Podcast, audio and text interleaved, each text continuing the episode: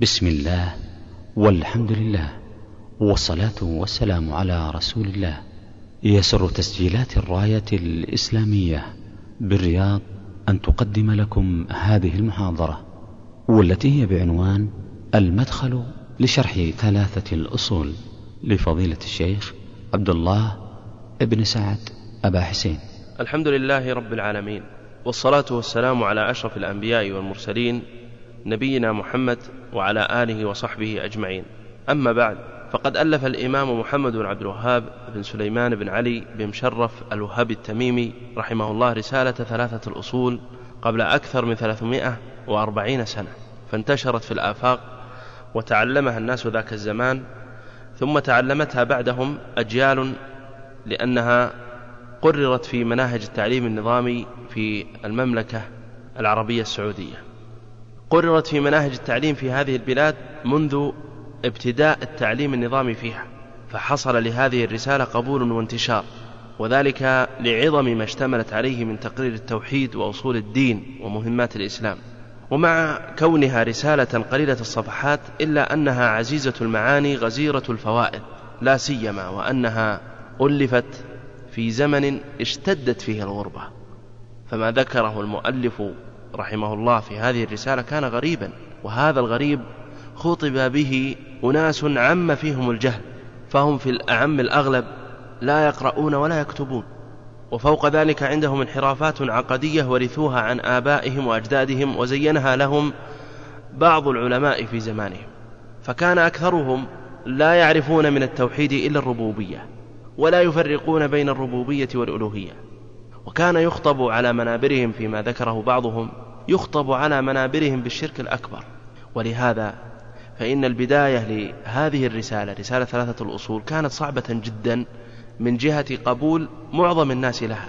هي عند هؤلاء أو معظم هؤلاء الناس هي تخالف ما ألفوه وتخالف ما اعتادوا عليه ونشأوا عليه وتخالف ما زينه علماء وصدح به خطباء إلا أن الله جل وعلا هيأ للتوحيد ولدعوة التوحيد سيفا ناصرا يحمي هذه الدعوة.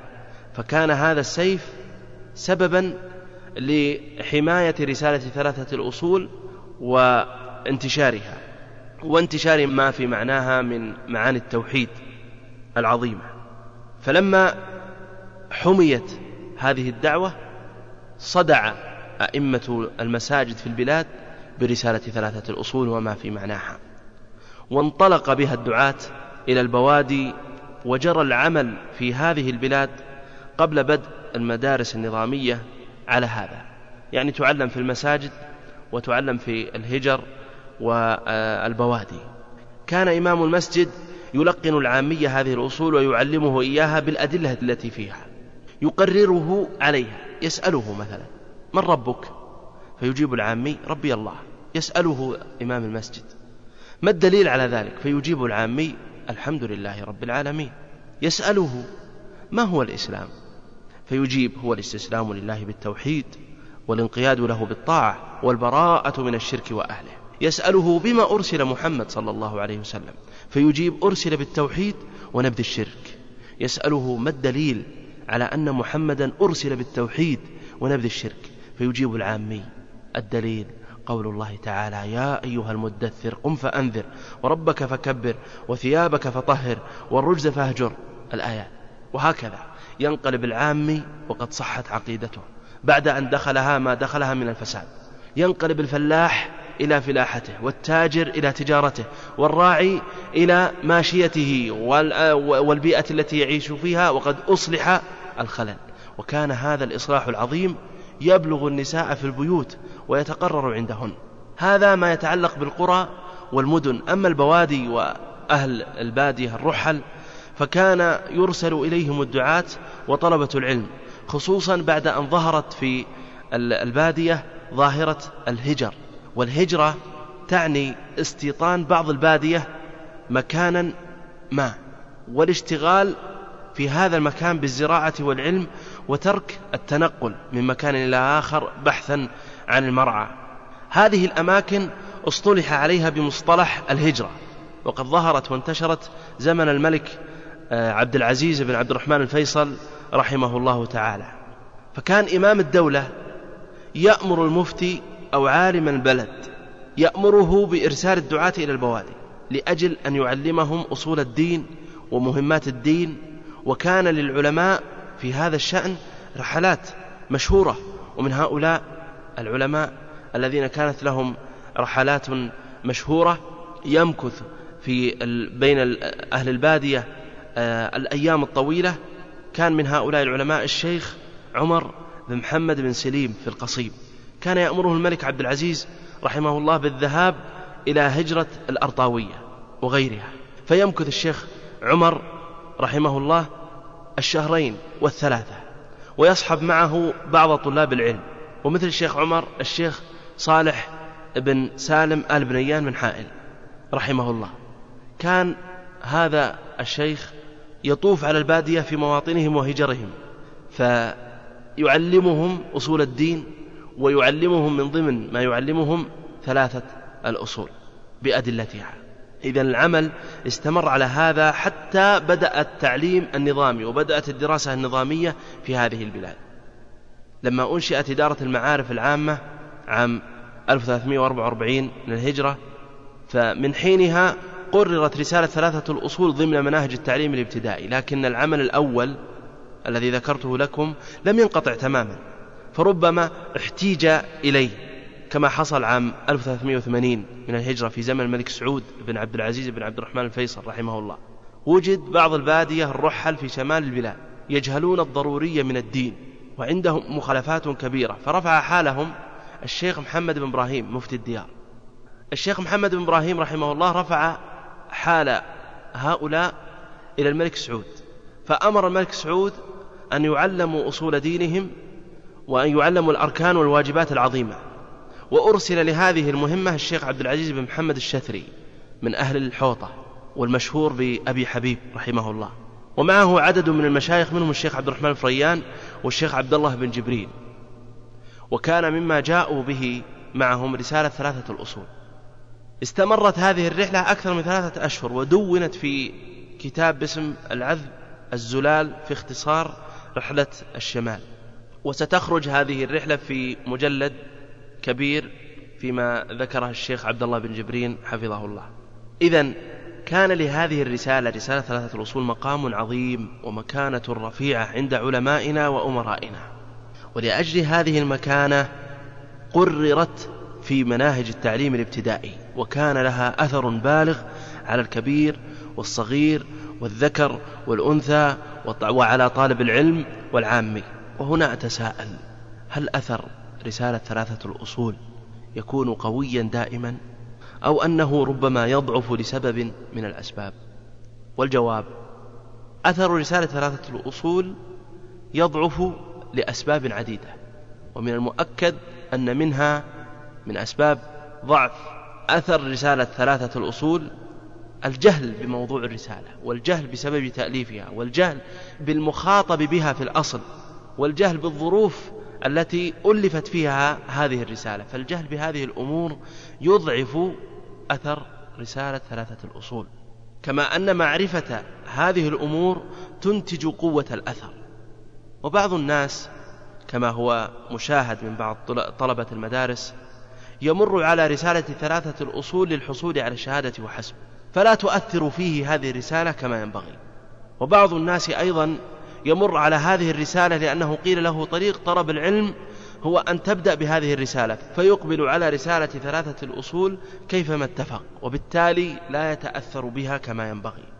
وبعضهم أيضا يتعلمها لأجل أنه رأى الناس يفعلون شيئا ففعله فلا يدرك المقصود من هذه الرسالة كما ينبغي. بل إن بعض الذين نسمعهم يشرحون هذه الرسالة نراهم أحسنوا حينما اختاروها وخصصوها درسا لكنهم في الحقيقة لم ينقلوا معانيها على الوجه المطلوب. ولأجل هذه المسألة المهمة المتعلقة بمدى أثر وتأثير رسالة ثلاثة الأصول رأيت أن أتحدث عن مهمات لها ارتباط بشرح ثلاثة الأصول. وهذه المهمات تفيد الشارح وتفيد المتعلم إذا كان ممن يتعلمها طلبا للعلم. ومن هنا جعلت عنوان هذه المحاضرة المدخل لشرح ثلاثة الأصول والمقصد منه ذكر ما يقوي أثر الرسالة وتوضيح الطريقة الأكمل والأحسن لتعامل طالب العلم مع المتن الذي يريد تعلمه سواء كان هذا المتن ثلاثة الأصول أو غير ثلاثة الأصول. فإذا طبق هذه الطريقة التي سأذكرها إذا طبقها على المتن الذي يريد أن يتعلمه فإنه يكون قد أنهى فعلا مرحلة يريد إنهاءها. وبناء على ذلك يبني ما يستقبل من العلم بناء قويا. لأن العلم أيها الإخوة بناء. بعضه فوق بعض. ومن لم يدرك ذلك من المتعلمين تجده معلوماتيا.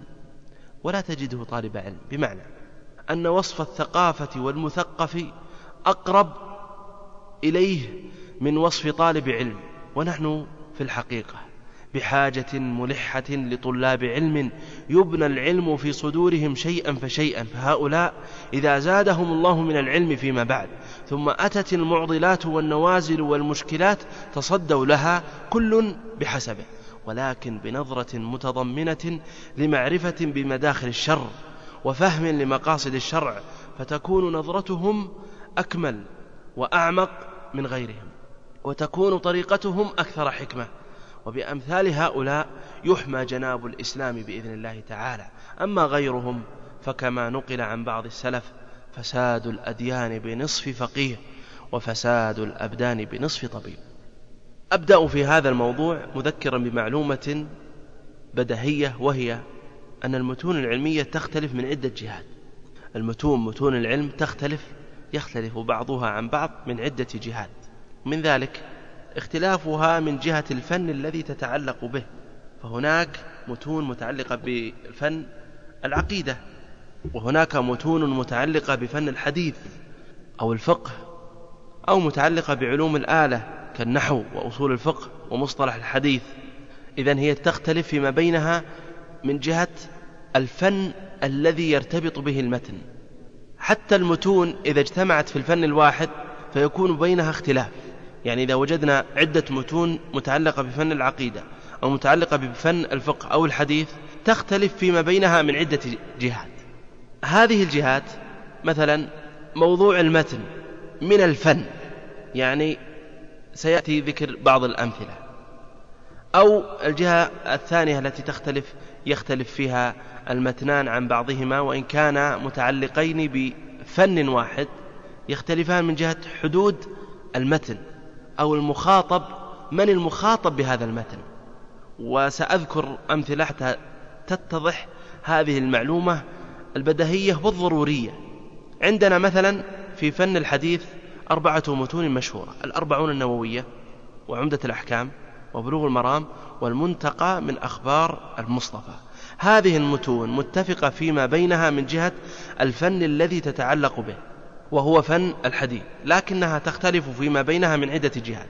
من جهة الموضوع مثلا يختلف متن الأربعين النووية عن المتون الثلاثة الباقية.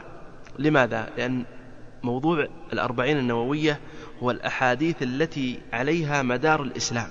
أما بلوغ المرام وعمدة الأحكام والمنتقى فموضوعاتها أحاديث الأحكام. إذا يختلف الأربعين النووية عن المتون الثلاثة من جهة الموضوع. طيب من جهة الحدود عمدة الأحكام تختلف عن البلوغ تختلف عن المنتقى من جهة الحدود كيف؟ عمدة الأحكام حدودها ما اتفق عليه الشيخان البخاري ومسلم أما البلوغ فأوسع من ذلك حيث يشمل مثل البلوغ ما رواه البخاري أو مسلم وإن لم يتفق عليه وما رواه أحد وما رواه أحد أصحاب السنن الأربعة وأيضا ما رواه الإمام مالك في الموطأ والإمام أحمد في المسند. فتأمل كيف تختلف عمدة الأحكام عن بلوغ المرام من جهة أن حدود هذا يختلف عن حدود هذا مع أن موضوعهما واحد وفنهما واحد. طيب من جهة سبب التأليف أو المخاطب بالمتن ابتداء تختلف أيضا. فالمجد بن تيمية في المنتقى ذكر في المقدمة أنه قصد العلماء أولا بهذا المتن فبين أنه جمع أحاديث يعتمد عليها علماء الإسلام. أما بلوغ المرام فقد ذكر الحافظ بن حجر في مقدمته ما يفهم أن المخاطب به أولا هو طالب العلم الذي تقدم فيه شيئا. إذا آه، رأيت كيف الاختلاف بين متن وآخر كلاهما اتفقا في الفن واختلفا من جهات. طيب لنضرب مثالا آخر متعلق بفن العقيدة حتى نقترب من مقصودنا أكثر. هناك متون في فن العقيدة. تتفق من جهة أنها متعلقة بالعقيدة وتختلف من جهات أخرى. فالعقيدة الواسطية لشيخ الإسلام ابن تيمية تختلف عن كتاب التوحيد للإمام محمد بن عبد الوهاب. ما وجه الاختلاف؟ أن موضوع العقيدة الواسطية هو اعتقاد أهل السنة والجماعة الذي فارقوا به أهل الضلال والبدع. يقول شيخ الإسلام ابن تيمية رحمه الله تعالى عن عقيدة عن العقيدة الواسطية ما ذكرت فيها فصلا إلا وفيه مخالف من المنتسبين لأهل القبلة وكل جملة فيها خلاف لطائفة من الطوائف. انتهى كلامه رحمه الله. قد ذكر هذا في المجلد الثالث من مجموع الفتاوى لما تحدث عن الواسطية. أما كتاب التوحيد للإمام محمد بن عبد الوهاب فموضوعه بيان توحيد الإلهية وما يضاده. ما يضاده في أصله أو ما يضاده في كماله الواجب أو كماله المستحب. إذا الواسطية وكتاب التوحيد يتفقان متنان متفقان من جهة تعلقهما بفن العقيدة لكنهما مختلفان من جهة الموضوع. هذا له موضوع من العقيدة وهذا له موضوع. بناء على هذه المعلومة البديهية بما أن أنني ذكرتها بالمثال واتضحت بناء على ذلك أقول فرق بين من يتعلم المتون ويسير في طلب العلم وقد ارتكز في باله ركيزة أن هذه المتون مجرد معلومات متراكمة. فرق بين هذا الشخص وبين من يسير في طلب العلم بناء على أن هذه المتون لها سبب في تأليفها وهناك من خوطب بهذا المتن. لما كتب المؤلف هذا المتن كان يخاطب به فئة معينة والموضوع الذي يتحدث فيه ويتناوله هذا المتن. ففرق بين الشخصين. هذا الفرق بين الأول والثاني آه، يتضح في أن الأول يتلقى معلومات غير موجهة. يعني لا تتوجه لخدمة مثلا مقصود المؤلف من التأليف لا تتوجه للمقصود من ترتيب المتن على نسق معين. وهذا الشخص طالب العلم يظن بعد ذلك أنه أنهى ما يتعلق بالعقيدة عندما درس المتن الفلاني أو المتن الفلاني. وهو في الحقيقة لم يدرس إلا موضوعات معينة في العقيدة. أما الثاني الذي درس المتن ويعرف سبب تأليفه ويعرف موضوع المتن ويعرف حدوده فإنه يعرف ما الذي تعلمه في الحقيقة. يدرك ما الذي أنهاه من الفن الواحد الذي انشغل به. ما الذي تبقى عليه؟ يعرف أيضا ما الذي تبقى عليه. من جهة أخرى تجد أن أثر المتن على الشخص الثاني أقوى من أثر على الشخص الأول. بل تجد أنه إذا وفق الشخص الثاني فشرح المتن يؤثر على المتلقي أكثر من غيره. إذا تبين هذا فإنه فيما يتعلق برسالة ثلاثة الأصول هي متن كأي متن آخر. يتعلق هذا المتن بفن العقيدة. لها موضوع تتحدث فيه وتخدمه من فن العقيدة ولتأليفها سبب. وفيما يلي أذكر هذه الأمور التي تقوي أثر رسالة ثلاثة الأصول على متلقيها وتعين على فهمها. أول هذه الأمور التي أذكرها ما يتعلق بموضوع رسالة ثلاثة الأصول. إذا تأملنا رسالة ثلاثة الأصول نجد أن موضوعها تقرير توحيد الإلهية. وتعليم مهمات في الدين. فالمؤلف تحدث عن معرفة العبد ربه ودينه ونبيه لكنه رحمه الله جعل هذه الثلاثة وسيلة لتقرير التوحيد. إذا تأملنا الأصل الأول وهو معرفة العبد ربه نجد أن المؤلف قرر فيه أن الرب هو المعبود وبالتالي يجب أن تصرف جميع أنواع العبادة له وحده لا شريك له. وقرر أن من صرف شيئا من العبادة لغير الله جل وعلا فقد أشرك. إذا المؤلف وجه المعلومات في هذا الأصل لتخدم تقرير توحيد الإلهية. كذلك الأصل الثاني وهو معرفة العبد دينه. المؤلف عرف في بداية هذا الأصل الإسلام وبين أن حقيقة الإسلام قائمة على توحيد الإلهية. فقال الإسلام هو الاستسلام لله بالتوحيد والانقياد له بالطاعة والبراءة من الشرك وأهله. وجاء في نسخة لثلاثة الأصول أنه قال عن هذا الأصل معرفة دين الإسلام الذي أصله وقاعدته أمران وهما الأمر بعبادة الله وحده والإنذار عن الشرك بعبادته سبحانه. انتهى. فكلام المؤلف في بداية هذا الأصل يدل على أنه قصد به تقرير توحيد الألوهية.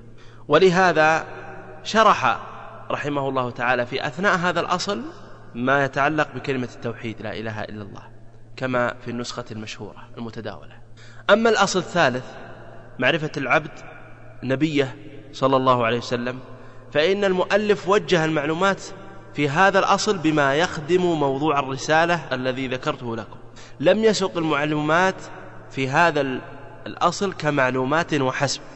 ولهذا قرر رحمه الله أن النبي صلى الله عليه وسلم لا خير إلا دل الأمة عليه ولا شر إلا حذرها منه والخير الذي دل الأمة عليه التوحيد وجميع ما يحبه الله ويرضاه والشر الذي حذرها منه الشرك وجميع ما يكرهه الله ويأباه.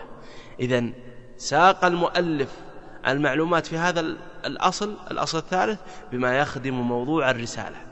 ولهذا أقول تجد أن بين الأصل الأول والأصل الثاني والأصل الثالث في رسالة ثلاثة الأصول شيء مشترك.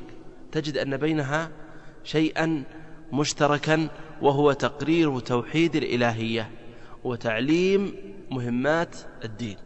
هذا هو موضوع الرسالة. ويؤيد أن هذا هو موضوع الرسالة ما جاء في بداية حاشية الشيخ عبد الرحمن بن قاسم رحمه الله تعالى حيث ذكر نقلا عن الإمام محمد بن عبد الوهاب وهو قوله قررت ثلاثة الأصول توحيد الربوبية وتوحيد الألوهية والولاء والبراء. وهذا هو حقيقة الإسلام. انتهى النقل. إذا تبين لنا موضوع الرسالة ممكن نتساءل ما الفائدة من معرفة موضوع المتن؟ والجواب في هذا أن معرفة موضوع المتن يعين على فهمه فهو يجلي مقصود المؤلف. ومعرفة مقاصد المؤلفين لا يستغني عنها من يرغب في فهم كلامهم بل من يرغب في أن يكون أمينا في النقل عنهم إذ لا بد من فهم مقصد المؤلف وإدراك مراده من الكلام وإلا فإننا سننقل عنه معان لم يقصدها.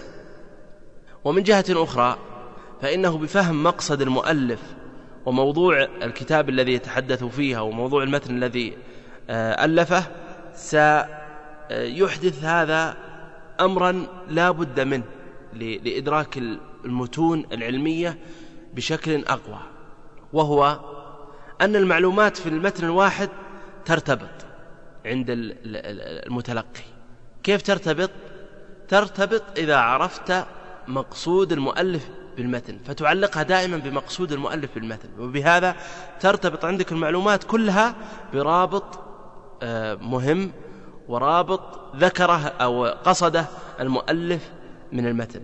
والرابط للمعلومات في المتن الواحد مهم لمن يريد تعلمه ولمن يريد شرحه.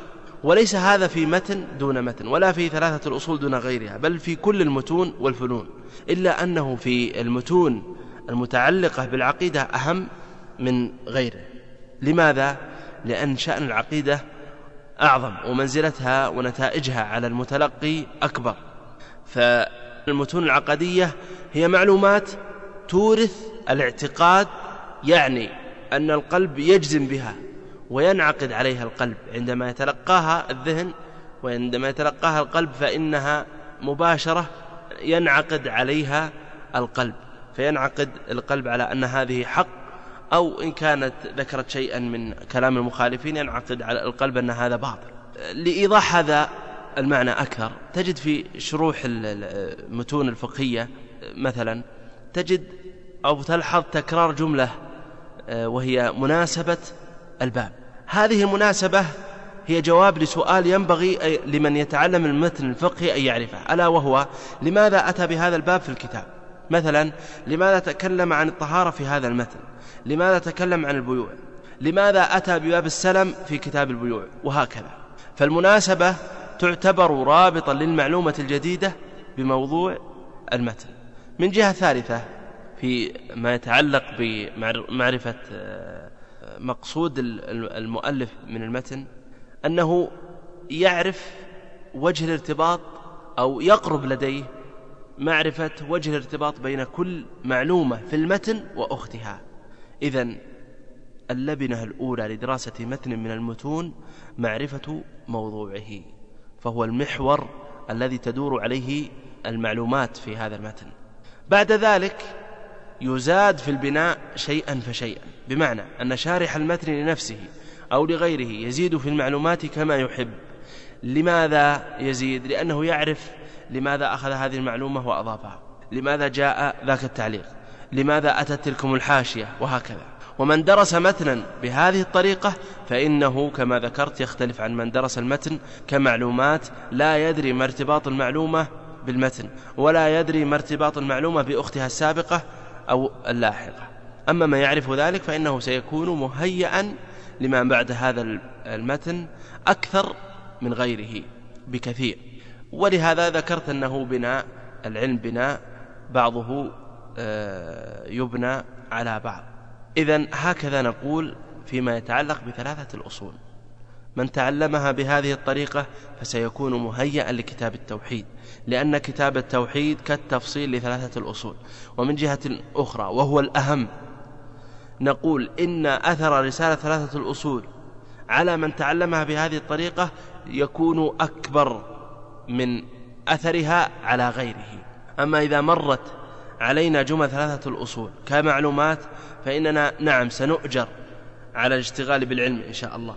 ونؤجر على حضور المجالس والاستماع للعلم. لكن ذلك لا يجعلنا متهيئين لما بعده من العلم كما ينبغي. كذلك المتون الأخرى. لا بد من معرفة مناسبة ما يذكره المؤلف لموضوع المتن. الذي يدرس. مثلا العقيدة الواسطية لابن تيمية. تقدم أن موضوعها اعتقاد أهل السنة والجماعة وأن ما من جملة إلا وثم مخالف فيها من الفرق المنتسبة إلى القبلة كما ذكر ذلك مؤلفها رحمه الله. إذا اربط في مثلا في متن العقيدة الواسطية اربط كل جملة أو نص بهذا الموضوع. ثم انطلق بعد ذلك في المعلومات المتفرعة. وزد أو انقص في المعلومات بحسب ما تراه مناسبا لك إن كنت متعلما أو بحسب ما تراه مناسبا لطلابك إن كنت معلما. الآن سأنتقل إلى تطبيق ربط موضوع المتن بالمعلومات. سأطبق هذا على متن ثلاثة الأصول. لما تقرر عندنا أن رسالة ثلاثة الأصول موضوعها تقرير توحيد الإلهية وتعليم مهمات الدين فإنه إذا كان هذا هو موضوع الرسالة يمكن أن نقول لماذا قال المؤلف يعني حتى نفهم الرابط يمكن أن نقول لماذا قال المؤلف الأصل الأول وهو معرفة العبد ربه أو بعبارة أخرى. نقول ما مناسبة الأصل الأول لموضوع الرسالة. الجواب أن الذين خاطبهم المؤلف كانوا يقرون بتوحيد الربوبية. فابتدأ المؤلف بما أقر به المخاطبون. واستدل به على توحيد الإلهية فقرر أن الرب الخالق الرازق المحيي المميت هو المعبود ولهذا أتى بكلام الحافظ بن كثير الخالق لهذه الأشياء هو المستحق للعبادة.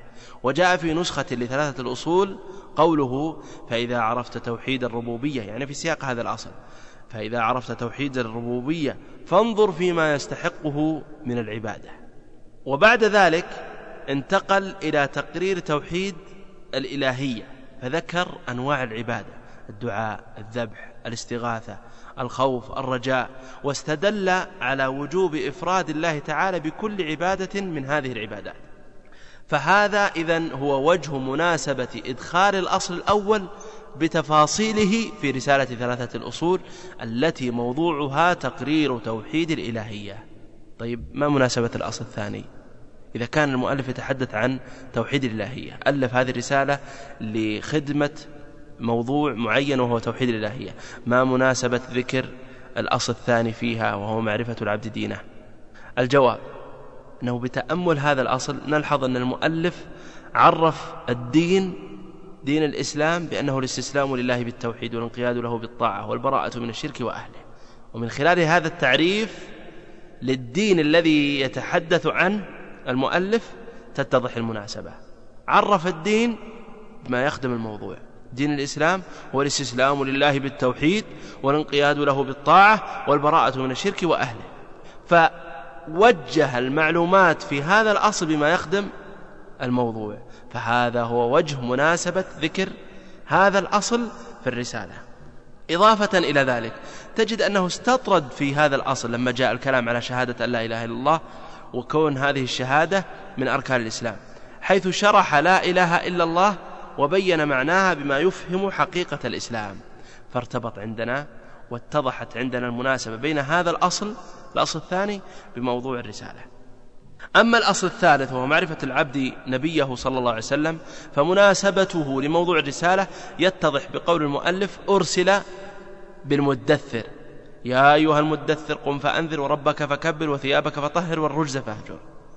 وجاء في نسخة من نسخ ثلاثة الأصول لأن ثلاثة الأصول لها نسخ سيأتي ذكرها. جاء في نسخة معرفة النبي صلى الله عليه وسلم. وأجل ذلك معرفة ما أرسل به وهو التوحيد ونبذ الشرك. انتهى كلامه. وجاء في إحدى النسخ أيضا أن المؤلف ذكر أساس الأمر ورأسه وأنه التوحيد. فمن أجله أرسل الرسل. ثم استدل بقوله تعالى يا أيها المدثر. وفي النسخة المشهورة جاء لا خير إلا دل الأمة عليه ولا شر إلا حذرها منه والخير الذي دل الأمة عليه التوحيد وجميع ما يحبه الله ويرضاه والشر الذي حذرها من الشرك وجميع ما يكرهه الله ويأباه. وتقدم بيان هذا. المهم أنه ارتبطت عندنا مناسبة هذا الأصل بموضوع الرسالة. أيضا هناك جمل أخرى ذكرت في الرسالة غير الأصل الأول والأصل الثاني والأصل الثالث كالجملة المتعلقة برسالة الرسل وأول الرسل نوح عليه السلام وآخرهم محمد صلى الله عليه وسلم والجملة المتعلقة بالكفر بالطاغوت وأنواع الطواغيت وغير ذلك. فهاتان الجملتان مرتبطتان بموضوع الرسالة بشكل كبير لأن الرسل عليهم السلام أرسلوا لأجل توحيد الإلهية ولهذا استدل المؤلف بقوله تعالى ولقد بعثنا في كل أمة رسولا أن اعبدوا الله واجتنبوا الطاغوت وجاء في إحدى النسخ لرسالة ثلاثة الأصول وأعظم ما أمروا به توحيد الله بعبادته وحده لا شريك له وإخلاص العبادة له وأعظم ما نهوا عنه الشرك في العبادة. فتبين لنا مناسبة ذكر هذه الجمل التي جاءت بعد الأصول الثلاثة الأصل الأول والثاني والثالث جاءت جمل. تبين لنا مناسبة هذه الجمل بموضوع الرسالة. أنتقل بعد ذلك إلى آه، من المخاطب برسالة ثلاثة الأصول؟ هل قصد المؤلف بهذه الرسالة العلماء أولا كما فعل المجد بن تيمية في المنتقى؟ أم قصد بخطاب طلاب العلم أولا كما فعل الحافظ بن حجر في بلوغ المرام ونخبة الفكر؟ المؤلف لم يقصد بالخطاب طلبة العلم ولا العلماء وإنما قصد خطاب العامة وهذا يدل عليه عدة أدلة. منها جاء عنوان لإحدى نسخ ثلاثة الأصول ما يفيد هذا المعنى. يعني ما يفيد أن المؤلف قصد بهذه الرسالة تعليم العامة حيث جاء في إحدى آه، النسخ عنوان لهذه الرسالة وهو تلقين أصول العقيدة للعامة ومن آه، الأدلة على أنه قصد العامة. أن المؤلف كرر كتابة الرسالة بدون التزام أسلوب واحد وصياغة واحدة. بل إن بعضها جاء فيه ما يؤكد قصد تعليم العامة بما يناسب فهمهم وإدراكهم حيث جاءت فيها كلمات بلهجة عامية. يقول مثلا إذا قيل لك إيش دينك؟ إذا قيل لك إيش كذا؟ حتى عنوان الرسالة اختلف مرة آه، قيل عنها ثلاثة الأصول ومرة قيل عنها تلقين أصول العقيدة للعامة وغير ذلك. المهم أن هذا يدل على أن المؤلف لم يقصد بها متنا علميا يخاطب به العلماء أو طلاب العلم. ولأجل أن المخاطبة بهذه الرسالة في الأصل العامة كانت تعلم هذه الرسالة في مساجدنا. كان إمام المسجد يلقنها للناس تلقينا. وكان الناس ذاك الزمان في الأعم الأغلب إما أهل بادية أو أهل قرى وأكثرهم لا يعرفون القراءة ولا الكتابة فكان إمام المسجد أو الداعية يعلمهم أصول الإسلام ومهمات الدين. ولما ابتدأ التعليم النظامي في المملكة قام المسؤولون عنه بوضع رسالة ثلاثة الأصول في المنهج الابتدائي. لأن المعلومات التي في هذه الرسالة مهمة وضرورية ومناسبة للصغير كمناسبتها للكبير. فدل هذا كله على آه، إدراك شيء مهم يعني لا بد من إدراكه في تعلم رسالة ثلاثة الأصول وتعليمها وأيضا إدراك شيء لا بد منه ليقوى أثر رسالة ثلاثة الأصول على المتلقي. وقد يتساءل أحدنا ما الفائدة من معرفة المخاطب برسالة ثلاثة الأصول؟ والجواب عن هذا أن كل من قرأ سيرة ومؤلفات الإمام محمد بن عبد الوهاب وعرف حال الناس في زمانه أدرك أن هذا الإمام رحمه الله لا يؤلف تكثرا وإنما يؤلف بحسب الحاجة وإذا ألف جعل أسلوبه متلائما مع سد هذه الحاجة وذلك بحسب حال المخاطب وفهمه وإدراكه.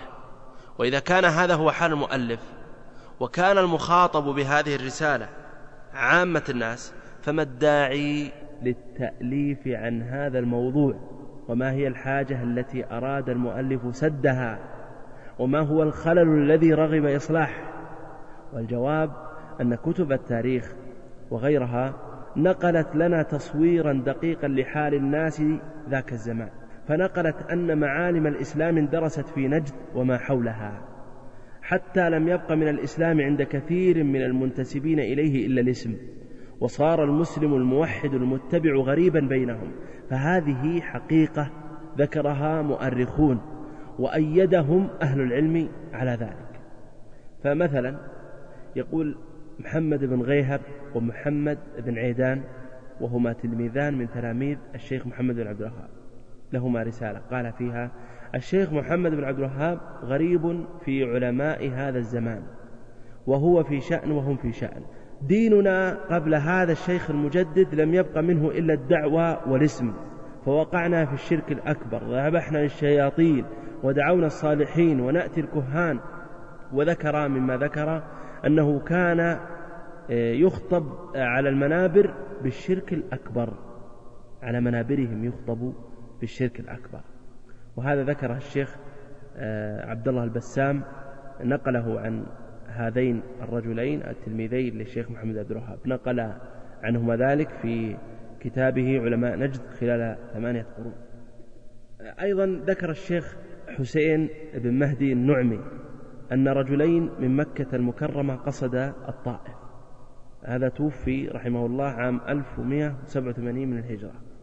ذكر قصة تدل على حال الناس حقيقة حال الناس. يعني وتدلنا تدل على سبب تأليف هذه الرسالة.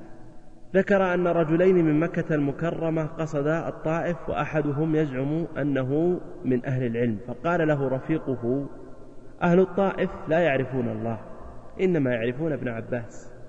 فبادره هذا الرجل وقال معرفتهم لابن عباس كافية لأنه يعرف الله. هذا يدل على الخلل الموجود. في المجتمع. وجاء في آه، بعض الرسائل لأئمة الدعوة أن بعض المدعين للعلم إذا مسه الضر قام يستغيث بغير الله تعالى. وإذا كان هذا هو حال بعض المنتسبين للعلم فما الظن بغيرهم؟ لقد بلغ حال بعض الناس في نجد وما حولها إضافة إلى ما تقدم أنهم يجهلون ما لا يسع المسلم جهله كمعرفة الوضوء والصلاة. ظهر وظهر في بعض البوادي إنكار البعث وهذه الحال ليست آه، مقتصرة على نجد وحدها كما أن مبتدأ ذلك لم يكن في زمن الشيخ محمد بن عبد الوهاب ولا قبله بقليل بل انتشر الجهل منذ مدة طويلة في نجد وغيرها وظهر الشرك والضلال وظهرت البدع والخرافات وانتشرت شيئا فشيئا حتى نشأ على ذلك الصغير وهرم عليه الكبير وجاء جيل اعتقد أن هذه البدع والخرافات والشركيات والضلالات هي دين محمد صلى الله عليه وسلم لأنهم وجدوا آباءهم وأسلافهم على ذلك فقالوا إنا على آثارهم مقتدون. كان في نجد قبر زيد بن الخطاب يستغاث به وينادى لتفريج الكربات وقضاء الحاجات وكان هناك مظاهر غير ذلك في نجد. وما جاورها. المهم أنه لأجل هذه الحال كانت رسائل الإمام محمد بن عبد الوهاب لبعض الجهات تتضمن ذكر مظاهر الشرك فيها. فمثلا جاء في إحدى رسائله الموجهة لبعض الجهات قوله فيها وأنتم لا تنكرون هذه الأوثان التي تعبد في الخرج انتهى كلامه. وكان رحمه الله ربما سمى الطواغيت في بعض الجهات. ويقصد بالطواغيت أولئك العلماء الذين يزينون الشرك ويدعون إليه. وفي الحقيقة لا تقتصر المصيبة على فعل الشرك الأكبر والكفر الصراح بل إنها تتعدى إلى ما هو أعظم وأشد مرارة وهو البلاء الذي لحق دين عيسى عليه السلام والبلاء الذي لحق دين موسى عليه السلام. أعني بذلك تسمية الكفر باسم الإسلام وتسمية الشرك الأكبر باسم التوحيد. فبمثل هذا تتبدل الملة مع بقاء اسمها. وفي معناه ألف شيخ الإسلام ابن تيمية رحمه الله تعالى كتابه الجواب الصحيح لمن بدل دين المسيح. إذا من أراد معرفة سبب تأليف رسالة ثلاثة الأصول بإنصاف وعلم فعليه أن يعرف حقيقة حال المخاطبين بهذه الرسالة وحقيقة الفساد الذي عمد المؤلف إلى تصحيحه وإصلاحه. يقول الشيخ عبد الله العنقري رحمه الله معرفة سبب التصنيف مما يعين على فهم كلام العلماء. انتهى كلامه رحمه الله.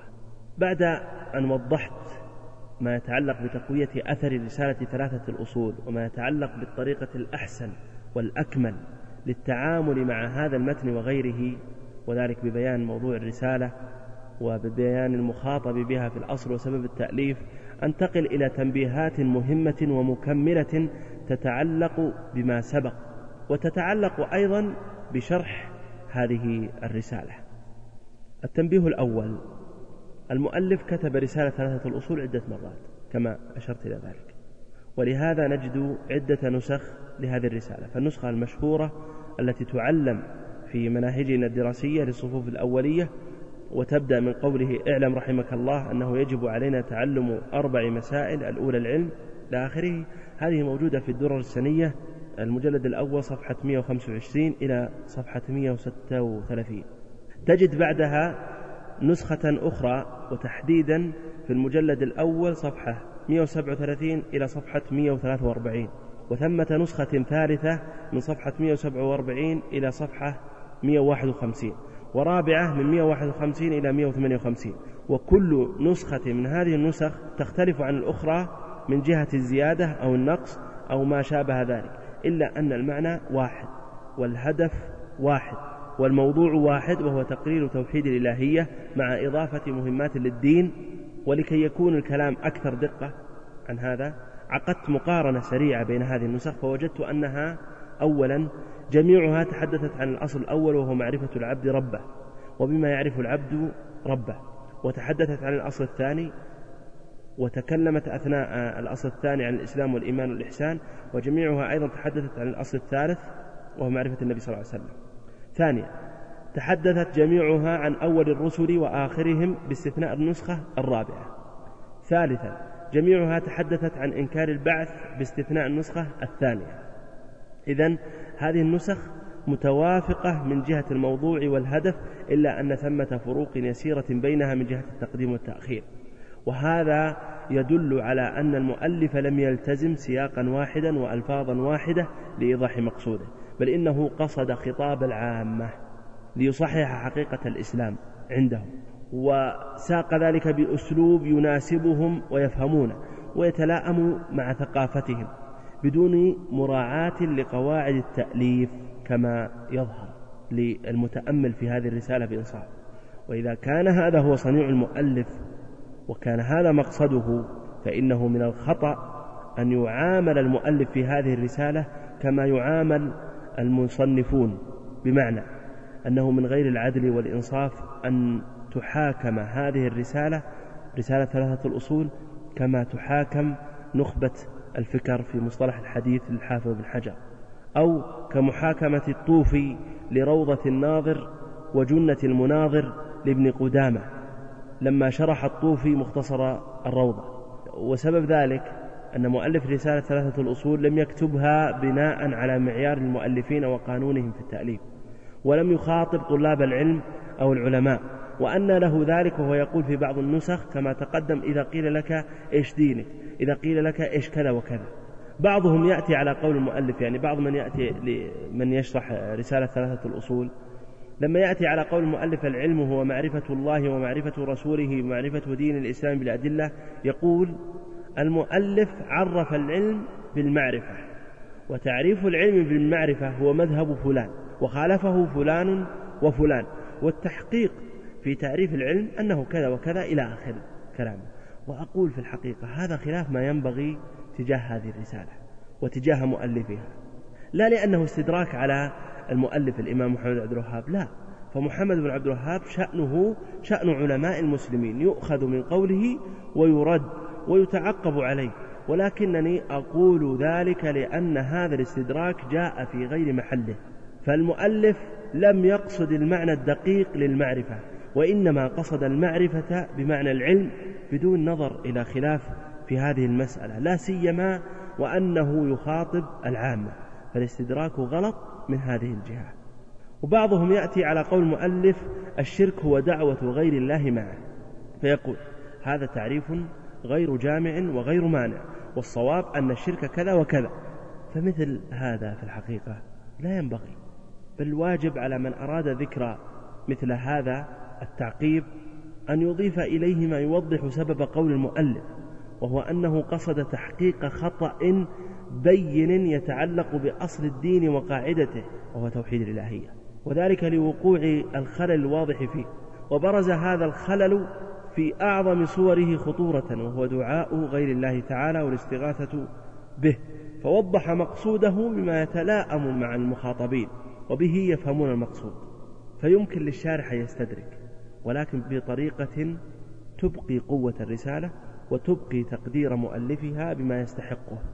فيضيف إضافات على التعريف ينقلها من هنا أو هناك ومع هذه الإضافة يبين صحة تصرف المؤلف فهذا لا بأس به. بل هو الذي ينبغي لأن هذا الصنيع فيه بيان للتوحيد بما يناسب المقام وبيان التوحيد وما يضاده واجب على محمد بن عبد الوهاب وعلينا وعلى كل أحد. لكن بما يتلاءم مع فهم المخاطب فوجب إذن أن نحفظ للمؤلف حقه وتقديره حيث بين التوحيد بما يناسب مقام المخاطب ويتلاءم مع فهمه وإدراكه. والسامع لمثل هذا الشارح الذي تصرف بهذا التصرف فحفظ حق المؤلف والرسالة واحترم المؤلف واحترم الرسالة سيحفظ السامع لهذا الشارح هذا المعروف. سيحفظ له هذا المعروف الذي أسداه له وللمؤلف وللمتن وللفن كما أنه سيقدر المؤلف مؤلف المتن سيقدره التقدير الملائم الذي يستحقه. ولن ينقدح في ذهنه أن دعوة الإمام محمد بن عبد الوهاب ومؤلفات الإمام محمد بن عبد الوهاب فيها كذا وفيها كذا هي ساذجة أو ناقصة أو غير ذلك من الشنشنات التي نقرأها أو تنقل إلى مسامعنا عن قوم في الحقيقة لم يفهموا الدعوة أو لم يعدلوا في محاكمتها. التنبيه الثاني منهج المؤلف في التعليم والدعوة في هذه الرسالة على وجه الخصوص قائم على أساس وهو المعرفة الحاصلة بالدليل والرسالة كلها تدل على ذلك إذ بلغ عدد النصوص فيها من الكتاب والسنة ستين نصا.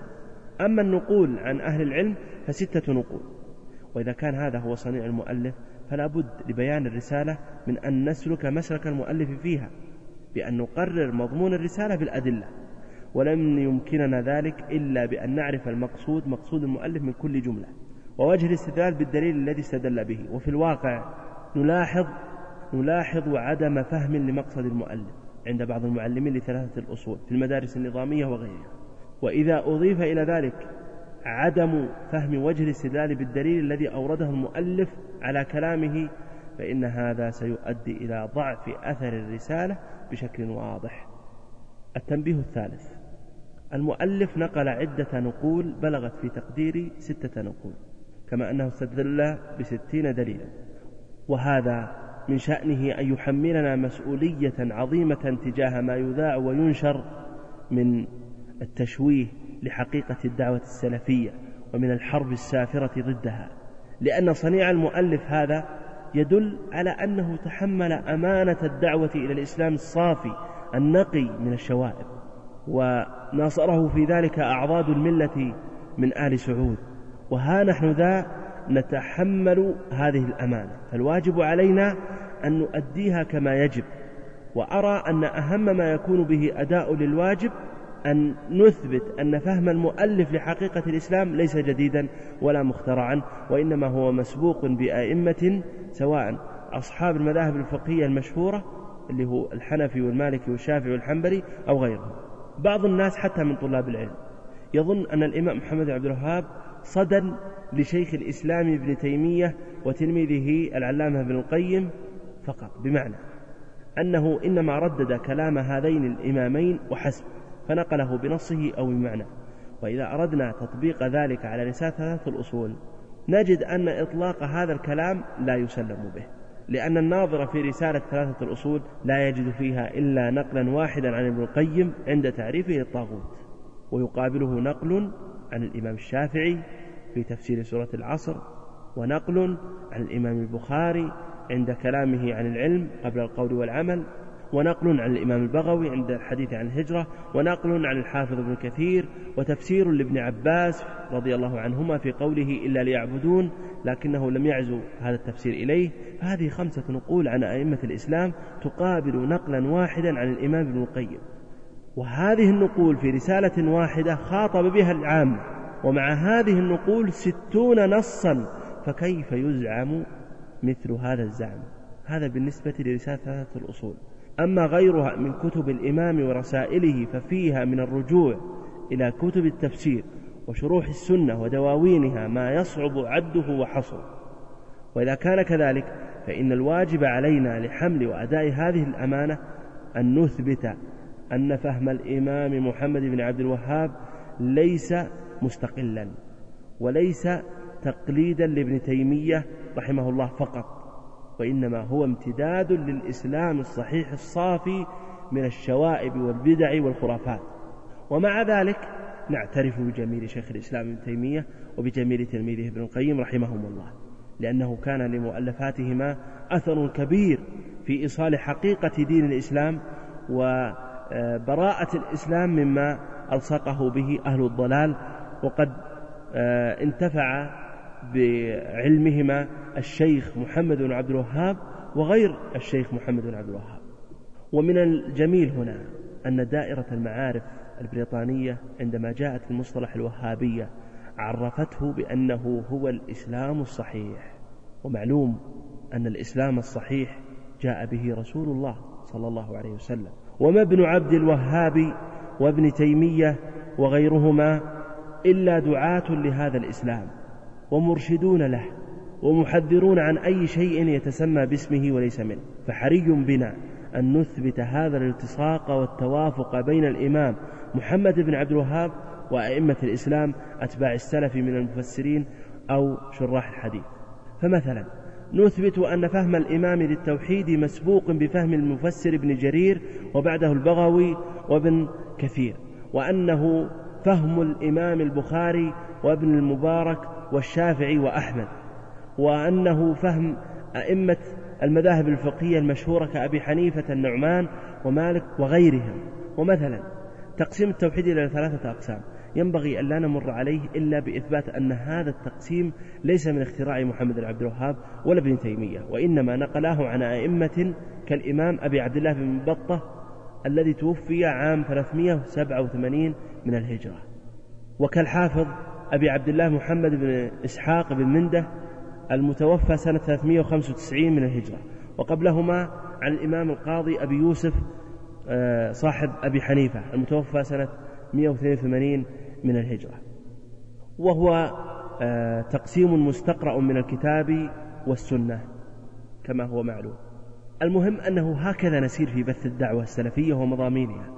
لأننا بهذا الصنيع نخدم الدعوة بشكل أكبر كما أننا نخدم هدف الرسالة التي نشرحها بشكل أكبر خصوصا مع انفتاحنا على العالم الخارجي الذي شحن أكثره بالتحذير من دعوتنا السلفية التي سماها البريطانيون بالإسلام الصحيح.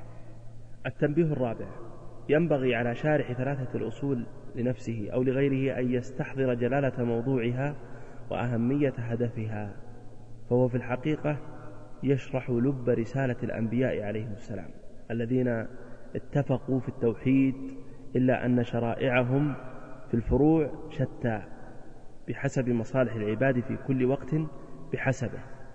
وإذا كانت كذلك فإن الواجب على شارح ثلاثة الأصول أن يعتني بأسلوبه وألفاظه بحيث تخدم هذا الهدف العظيم المتفق عليه بين الأنبياء عليهم السلام ولا تخدم هدفا آخر.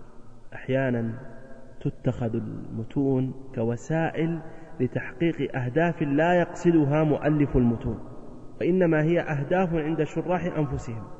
تماما كما شرحت العقيدة الطحاوية من قبل شراح على غير عقيدة أبي جعفر الطحاوي فاستخدموا هذا المتن لغاية لا يقصدها مؤلف المتن. وإذا شرحت المتون العلمية على هذا المنوال فإن هذا في الحقيقة أوان غربة المتون وإن كانت تقرأ وتحفظ وتدرس. إن العلم أيها الإخوة أمانة والمتون العلمية أمانة ومقاصد مؤلفيها أمانة ومواضيعها أمانة ومن غاب عنه شيء من هذه الأمور جهلا منه أو نسيانا فلا حرج عليه إن شاء الله. أما من شرح متنا مستخدما له في تحقيق هدف يضاد هدف مؤلف المتن فهو في الحقيقة لم يؤدي أمانة العلم بمعنى أنه خائن كاذب على مؤلف المتن. هناك من يستخدم المتن العلمي لتربية حزبية أو لدعوى جاهلية أو لشحن القلوب بمذهب التكفير أو الفوضى أو ما شابه ذلك فهذا في واقع الأمر خائن لأمانة العلم. لأنه سيتسبب في أن ينسب هذا الزيف الذي ادعاه للإمام محمد بن عبد الوهاب. ومحمد بن عبد الوهاب وأمثاله من الأئمة الذين ألفوا في اعتقاد أهل السنة يبرؤون من هذا الزيف وأشباهه ويلحق بهذا التنبيه التنبيه الخامس وهو أن هناك مسائل ينبغي أن يعتنى بها ويدقق النظر فيها حتى لا ننزلق في مخالفة. ثم ننسب هذه المخالفة للمؤلف. ثم بعد ذلك ننسبها للدعوة السلفية التي جددها الإمام محمد بن عبد الوهاب رحمه الله تعالى. أعني بهذه المسائل تلكم التي ذكرها المؤلف في ثلاثة الأصول أو غيرها بناء على حال معين فمن القصور والخلل أن يفهم كلامه المتعلق بحال معينة على أنه ينطبق على حال أخرى. لأن هذا سيجعلنا نطبق كلامه على ما لم يقصده وتعظم أهمية هذا التنبيه إذا كانت المسألة من المسائل التي حصل فيها تلبيس أو خاض فيها من تربى على الارتجالية واهتز عنده أصل الرجوع إلى العلماء الراسخين عند الالتباس أو حصول المدلهمات والنوازل. ومن ذلك أن طالب العلم عندما يقرأ ثلاثة الأصول ويقف عند موضع الولاء والبراء أو موضع الجهاد أو موضع الهجرة وهو عنده لبس فيها من جراء سماع شبهة فإنه سينطلق إلى الكتب التي تغذي من قدح في ذهنه أو سيتخير من العبارات ما يغذي هذه الشبهة ويقويها ثم سيقلب الكتب بهذا التصور. وكلما وقع على شيء يقوي شبهته أخذه. وربما يقرأ في رسائل المؤلف الإمام محمد بن عبد الوهاب وتلاميذه في الدر السنية وغيرها فيقع على متشابه ويحكمه على المحكم ويجعله مسيطرا عليه أو يقف على كلامهم في وقائع معينة فيعممه. وأنا سأضرب مثالين لهذه الإشكالية. الأول منهما لن أجعله متعلقا بمثل ثلاثات الأصول لكنه سيوضح مقصودي وينبه على ما يتعلق برسالة ثلاثة الأصول. والمثال الثاني سأجعله متعلقا بثلاثة الأصول. المثال الأول قبل فترة من الزمن كثر الكلام على مسألة وهي إذا دهم العدو بلدا من بلدان المسلمين فهل يجب على المسلم في بلد آخر أن يخرج للجهاد هناك؟ ولا يلزمه إذن الإمام أم لا؟ هناك من خاض في هذه المسألة مقررا ما ينتج الفوضى حيث قرر أن الجهاد في هذه الحال لا يشترط له إذن الإمام ولي الأمر. ثم نسب هذا القول إلى أئمة الدعوة ونقل عن الدرر السنية قول الشيخ عبد الرحمن بن حسن بن محمد بن عبد الوهاب بأي كتاب أم بأي حجة أن الجهاد لا يجب إلا مع إمام متبع. هذا من الفرية في الدين والعدول عن سبيل المؤمنين والأدلة على بطلان هذا القول أشهر من أن تذكر. انتهى كلام الشيخ عبد الرحمن بن حسن الذي ينقل في هذا الصدد. والصواب في المسألة أن إذن الإمام واجب ولا يسقط في الحال الآنفة الذكر. وأما الكلام المنقول عن الشيخ عبد الرحمن بن حسن فمتعلق بمسألة جهاد من لم يكن تحت ولاية إمام. وفرق بين المسألتين. مسألة جهاد رجل تحت ولاية إمام بدون إذنه ومسألة جهاد رجل منفصل عن الإمام وحكمه. والشيخ عبد الرحمن بن حسن لا يتحدث عن الأولى وإنما يتحدث عن الثانية. ومن قرأ الرسالة التي أخذ منها هذا الكلام فإنه سيجد فيها ما يدل على ما ذكرت. ومن ذلك قوله رحمه الله لما ختم الرسالة قال ثم بعد الفراغ أظهر الله إماما يجاهد في سبيل الله ويدعوه من الإسلام والاجتماع عليه. انتهى كلامه رحمه الله. إذا هذا النقل عن الشيخ عبد الرحمن بن حسن افتقد معرفة الحال التي قيل فيها هذا القول وبالتالي جر هذا الجهل إلى أن يجعل قوله في خصوص حالة معينة عاما على كل حال مما أدى إلى أن ينسب إلى الدعوة السلفية أنها تدعو إلى الفوضى باسم الجهاد وأنها كذا وكذا. المثال الثاني وهو متعلق برسالة ثلاثة الأصول.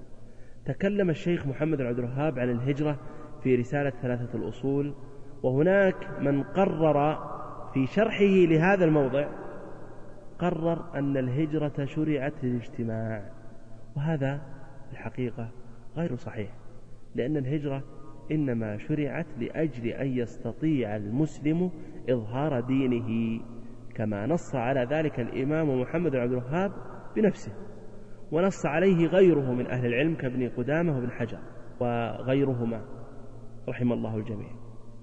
وموضوع الهجرة عادة يذكر في كتب الفقه ضمن ما يتعلق بالجهاد. والإمام محمد بن عبد الوهاب ذكره في هذه الرسالة لمعنى احتاجه فيما يتعلق بتقرير توحيد الإلهية واحتاجت الدعوة إلى تقريره وبيانه. إذا أصل مشروعية الهجرة ما هو؟ أنه لا يستطيع المسلم إظهار دينه. فإذا لم يستطع المسلم إظهار دينه هذا هو سبب مشروعية الهجرة. وبناء على ذلك فإننا عندما نبحث في وجوب الهجرة من عدم الوجوب فإننا ننظر في هذا الضابط المهم وهو هل يستطيع المسلم أن يظهر دينه أم لا؟ فمتى ما استطاع فإن الهجرة لا تجب عليه وربما لا تستحب وربما تكره وذلك بحسب حال المسلم. أما إذا لم يستطع كالمستضعف فإن وجوب الهجرة يسقط عنه. هذا هو الكلام المنضبط في الهجرة. وسبب هذا الانضباط أننا قررنا ما قرره العلماء من أن الهجرة شرعت لأجل أن يستطيع المسلم إظهار دينه. أما إذا قلنا بأنها شرعت للاجتماع فإن هذا سينتج الفوضى تماما كما حصل ممن أوجب الهجرة إلى بعض البلدان وغرر الناشئة. فذهبوا إلى هناك معتقدين أنهم أتباع الدعوة السلفية الصحيحة وهم في الحقيقة مخالفون لها وبلاء هؤلاء وأمثالهم يمتد ويمتد ليصل إلى الدعوة الصحيحة نفسها حيث ينسب إلى الدعوة الصحيحة أفعال المنتسبين لها من السفهاء أو الضلال. فلا نعجب أن نسمع بعد ذلك بمصطلح السلفية الجهادية والسلفية التكفيرية فإن ما سبق هو السبب. وأعداء الدعوة وخصومها يفرحون بمثل هذه التصرفات لأنها ستسهل عليهم تشويه مذهب السلف الذي جدده الإمام محمد بن عبد الوهاب وأئمة الدعوة من أنصاره وتلاميذه. التنبيه السادس الأصول جمع أصل وهو ما يبنى عليه غيره. والمؤلف أطلق مصطلح أصل على كل مسألة من المسائل الثلاث وهي معرفة العبد ربه ودينه ونبيه. فهذه المسائل الثلاث أصول من جهة أن دين المسلم يقوم عليها لكن لم يأتي نص من القرآن أو السنة على تسمية هذه المسائل بالأصول الثلاثة. فيبقى هذا المصطلح من استنتاج الإمام محمد بن عبد الوهاب رحمه الله وهو استنتاج صحيح. لكن هناك من أهل العلم من يطلق مصطلح الأصول الثلاثة ولا يقصد بها ما يقصده الشيخ المؤلف محمد بن عبد الوهاب رحمه الله في رسالة ثلاثة الأصول. كقول شيخ الإسلام ابن تيمية رحمه الله عن توحيد الله واليوم الآخر والرسل أصول ثلاثة. ذكر هذا في مجموع الفتاوى المجلد التاسع صفحة 32 وكقول الشيخ عبد اللطيف بن عبد الرحمن بن حسن عن أنواع التوحيد الثلاثة التي هي الربوبية والألوهية والأسماء والصفات أصول ثلاثة. ذكر هذا في الدرر السنية المجلد الأول صفحة 501 ومثل هذا المؤلف نفسه حيث أطلق على أنواع التوحيد الثلاثة الأصول الثلاثة. وذلك في الدرر السنية تجد هذا في الدرر السنية المجلد الثاني صفحة 67 فالتعبير بالمصطلح أصل وأصول يقوم على فهم واستنباط. وإذا كان الفهم والاستنباط صحيحا فلا مشاحة. ولهذا نقول عن قول المؤلف الأصول الثلاثة ويقصد بها أجوبة مسائل القبر إنه فهم صحيح لأن الأجوبة الثلاثة ينبني عليها غيرها من مسائل الدين. التنبيه السابع في النسخة المشهورة الم... في النسخة المشهورة مقدمات ثلاث. المقدمة الأولى قوله اعلم رحمك الله أنه يجب علينا تعلم أربع مسائل والعمل بهن الأولى العلم وهو معرفة الله ومعرفة رسوله ومعرفة دين الإسلام بالأدلة. الثانية العمل به الثالثة الدعوة إليه إلى آخره. المقدمة الثانية قوله اعلم رحمك الله أنه يجب على كل مسلم ومسلمة تعلم هذه الثلاث مسائل والعمل بهن. الأولى أن الله خلقنا ورزقنا ولم يتركنا هملا. إلى آخره. المقدمة الثالثة قوله اعلم أرشدك الله لطاعته أن الحنيفية ملة إبراهيم أن تعبد الله مخلصا له الدين إلى آخره. هذه المقدمات الثلاث موجودة في نسخة واحدة فقط من نسخ ثلاثة الأصول التي أشرت إليها وهي النسخة المشهورة والتي اعتمدت في مناهج التعليم. أما بقية النسخ فلا توجد فيها هذه المقدمات الثلاث وهذا ما يؤيد ما ذكره الشيخ عبد الرحمن بن قاسم في حاشيته على ثلاثة الأصول من أن هذه المقدمات لم تكن ضمن رسالة ثلاثة الأصول أصلا وإنما أدخلها ضمن رسالة ثلاثة الأصول بعض تلاميذ المؤلف. ذكر هذا الشيخ عبد الرحمن القاسم في حاشيته على ثلاثة الأصول صفحة 25 ولهذا نقول إن رسالة ثلاثة الأصول تبدأ من قوله إذا قيل لك ما الأصول الثلاثة التي يجب على الإنسان معرفتها. فقل معرفة العبد ربه ودينه ونبيه صلى الله عليه وسلم. أما قبل ذلك فهو من كلام المؤلف نعم هو من كلام المؤلف وله أهميته لكنه لم يكن ضمن رسالة ثلاثة الأصول في الأصل. وهذا التنبيه له أهميته من جهة معرفة موضوع الرسالة الذي تقدم ذكره. التنبيه الثامن من المنتشر عند طلاب العلم أن رسالة ثلاثة الأصول تقع ضمن فن العقيدة من فنون العلم وجعلت مرحلة أولى في طلب العلم لمن يرغب في التخصص في فن العقيدة أو في الاستكثار منه.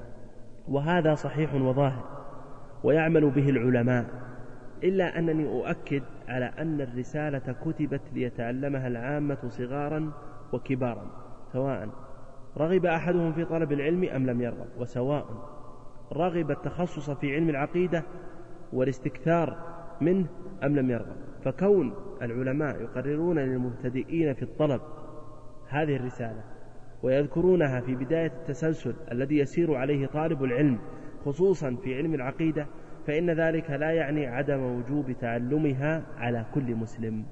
ولأجل هذا قررت في مناهج التعليم الابتدائي في مدارس بلادنا النظامية وكانت تدرس في المساجد وتلقن للعام ويرسل الدعاة وطلاب العلم إلى الهجر والبوادي لتعليم البادية. إذا من رغب في التعليم النظامي فسيبدأ بثلاثة الأصول. ومن رغب التعلم في المسجد فسيبدأ بثلاثة الأصول. ومن رغب دعوة أحد أو تعليمه فسيبدأ بثلاثة الأصول لأن ثلاثة الأصول كتاب دعوة يخاطب به الذكر والأنثى والصغير والكبير والعامة وأهل القرى وأهل المدن وأهل الهجر. ويخاطب به من يرغب في طلب العلم ومن لا يرغب. فنحن كما المؤلف ندعو إلى الله جل وعلا بحسب ترتيب استقيناه من الله جل وعلا على لسان نبيه صلى الله عليه وسلم ولم يمله علينا مخلوق من عند نفسه. وإنما جاءنا ممن لا ينطق عن الهوى صلى الله عليه وسلم الذي قال لمعاذ رضي الله عنه إنك تأتي قوما أهل كتاب فليكن أول ما تدعوهم إليه إلى أن يوحدوا الله فإنهم أجابوك لذلك فأعلمهم الحديث. التنبيه التاسع. إذا كان المخاطب بشرح هذه الرسالة العامة في الأصل فإن العامي يختلف عن طالب العلم في الاستعداد فينبغي أن يعتنى بالعامي عندما يبين له شيء من الأصول أو يرغب في تلقينه شيء من مهمات الإسلام. يراعى فهمه ويراعى إدراكه ولا يصلح أن يذكر له شيء يسبب له إشكالات أو يدخل معه في تفاصيل المسائل وربما يفصل له أحيانا عندما يحتاج إلى ذلك. لكن لا يكن هم المعلم أن يلقي على العام كل ما تعلمه في شرح هذه الرسالة أو قرأه من شروحها. في الختام أقول أيها الإخوة الموضوع دقيق والحاجة إليه ملحة ولعل ما ذكرته يفتح باب البحث في هذا الموضوع. أسأل الله العظيم الكريم أن يرحم إمام الدعوة محمد بن عبد الوهاب رحمة واسعة وأن يجزي أنصار التوحيد والداعين إليه خير الجزاء وأن يبارك في الأحياء منهم وأن يجعلني وإياكم من خدام هذه الدعوة وأن لا يحرمنا شرف العمل بها وتبليغها. اللهم اغفر لنا ولوالدينا ومشايخنا والمسلمين والله أعلم. وصلى الله على نبينا محمد وعلى آله وصحبه وسلم. جزا الله فضيلة الشيخ خير الجزاء وجعلنا الله وإياكم ممن يستمعون القول فيتبعون أحسنه. وتقبلوا تحيات إخوانكم في تسجيلات الراية الإسلامية بالرياض هاتف رقم أربعة تسعة واحد واحد تسعة ثمانية خمسة. والسلام عليكم ورحمة الله وبركاته. تم تنزيل هذه المادة من موقع نداء الإسلام www.islam-call.com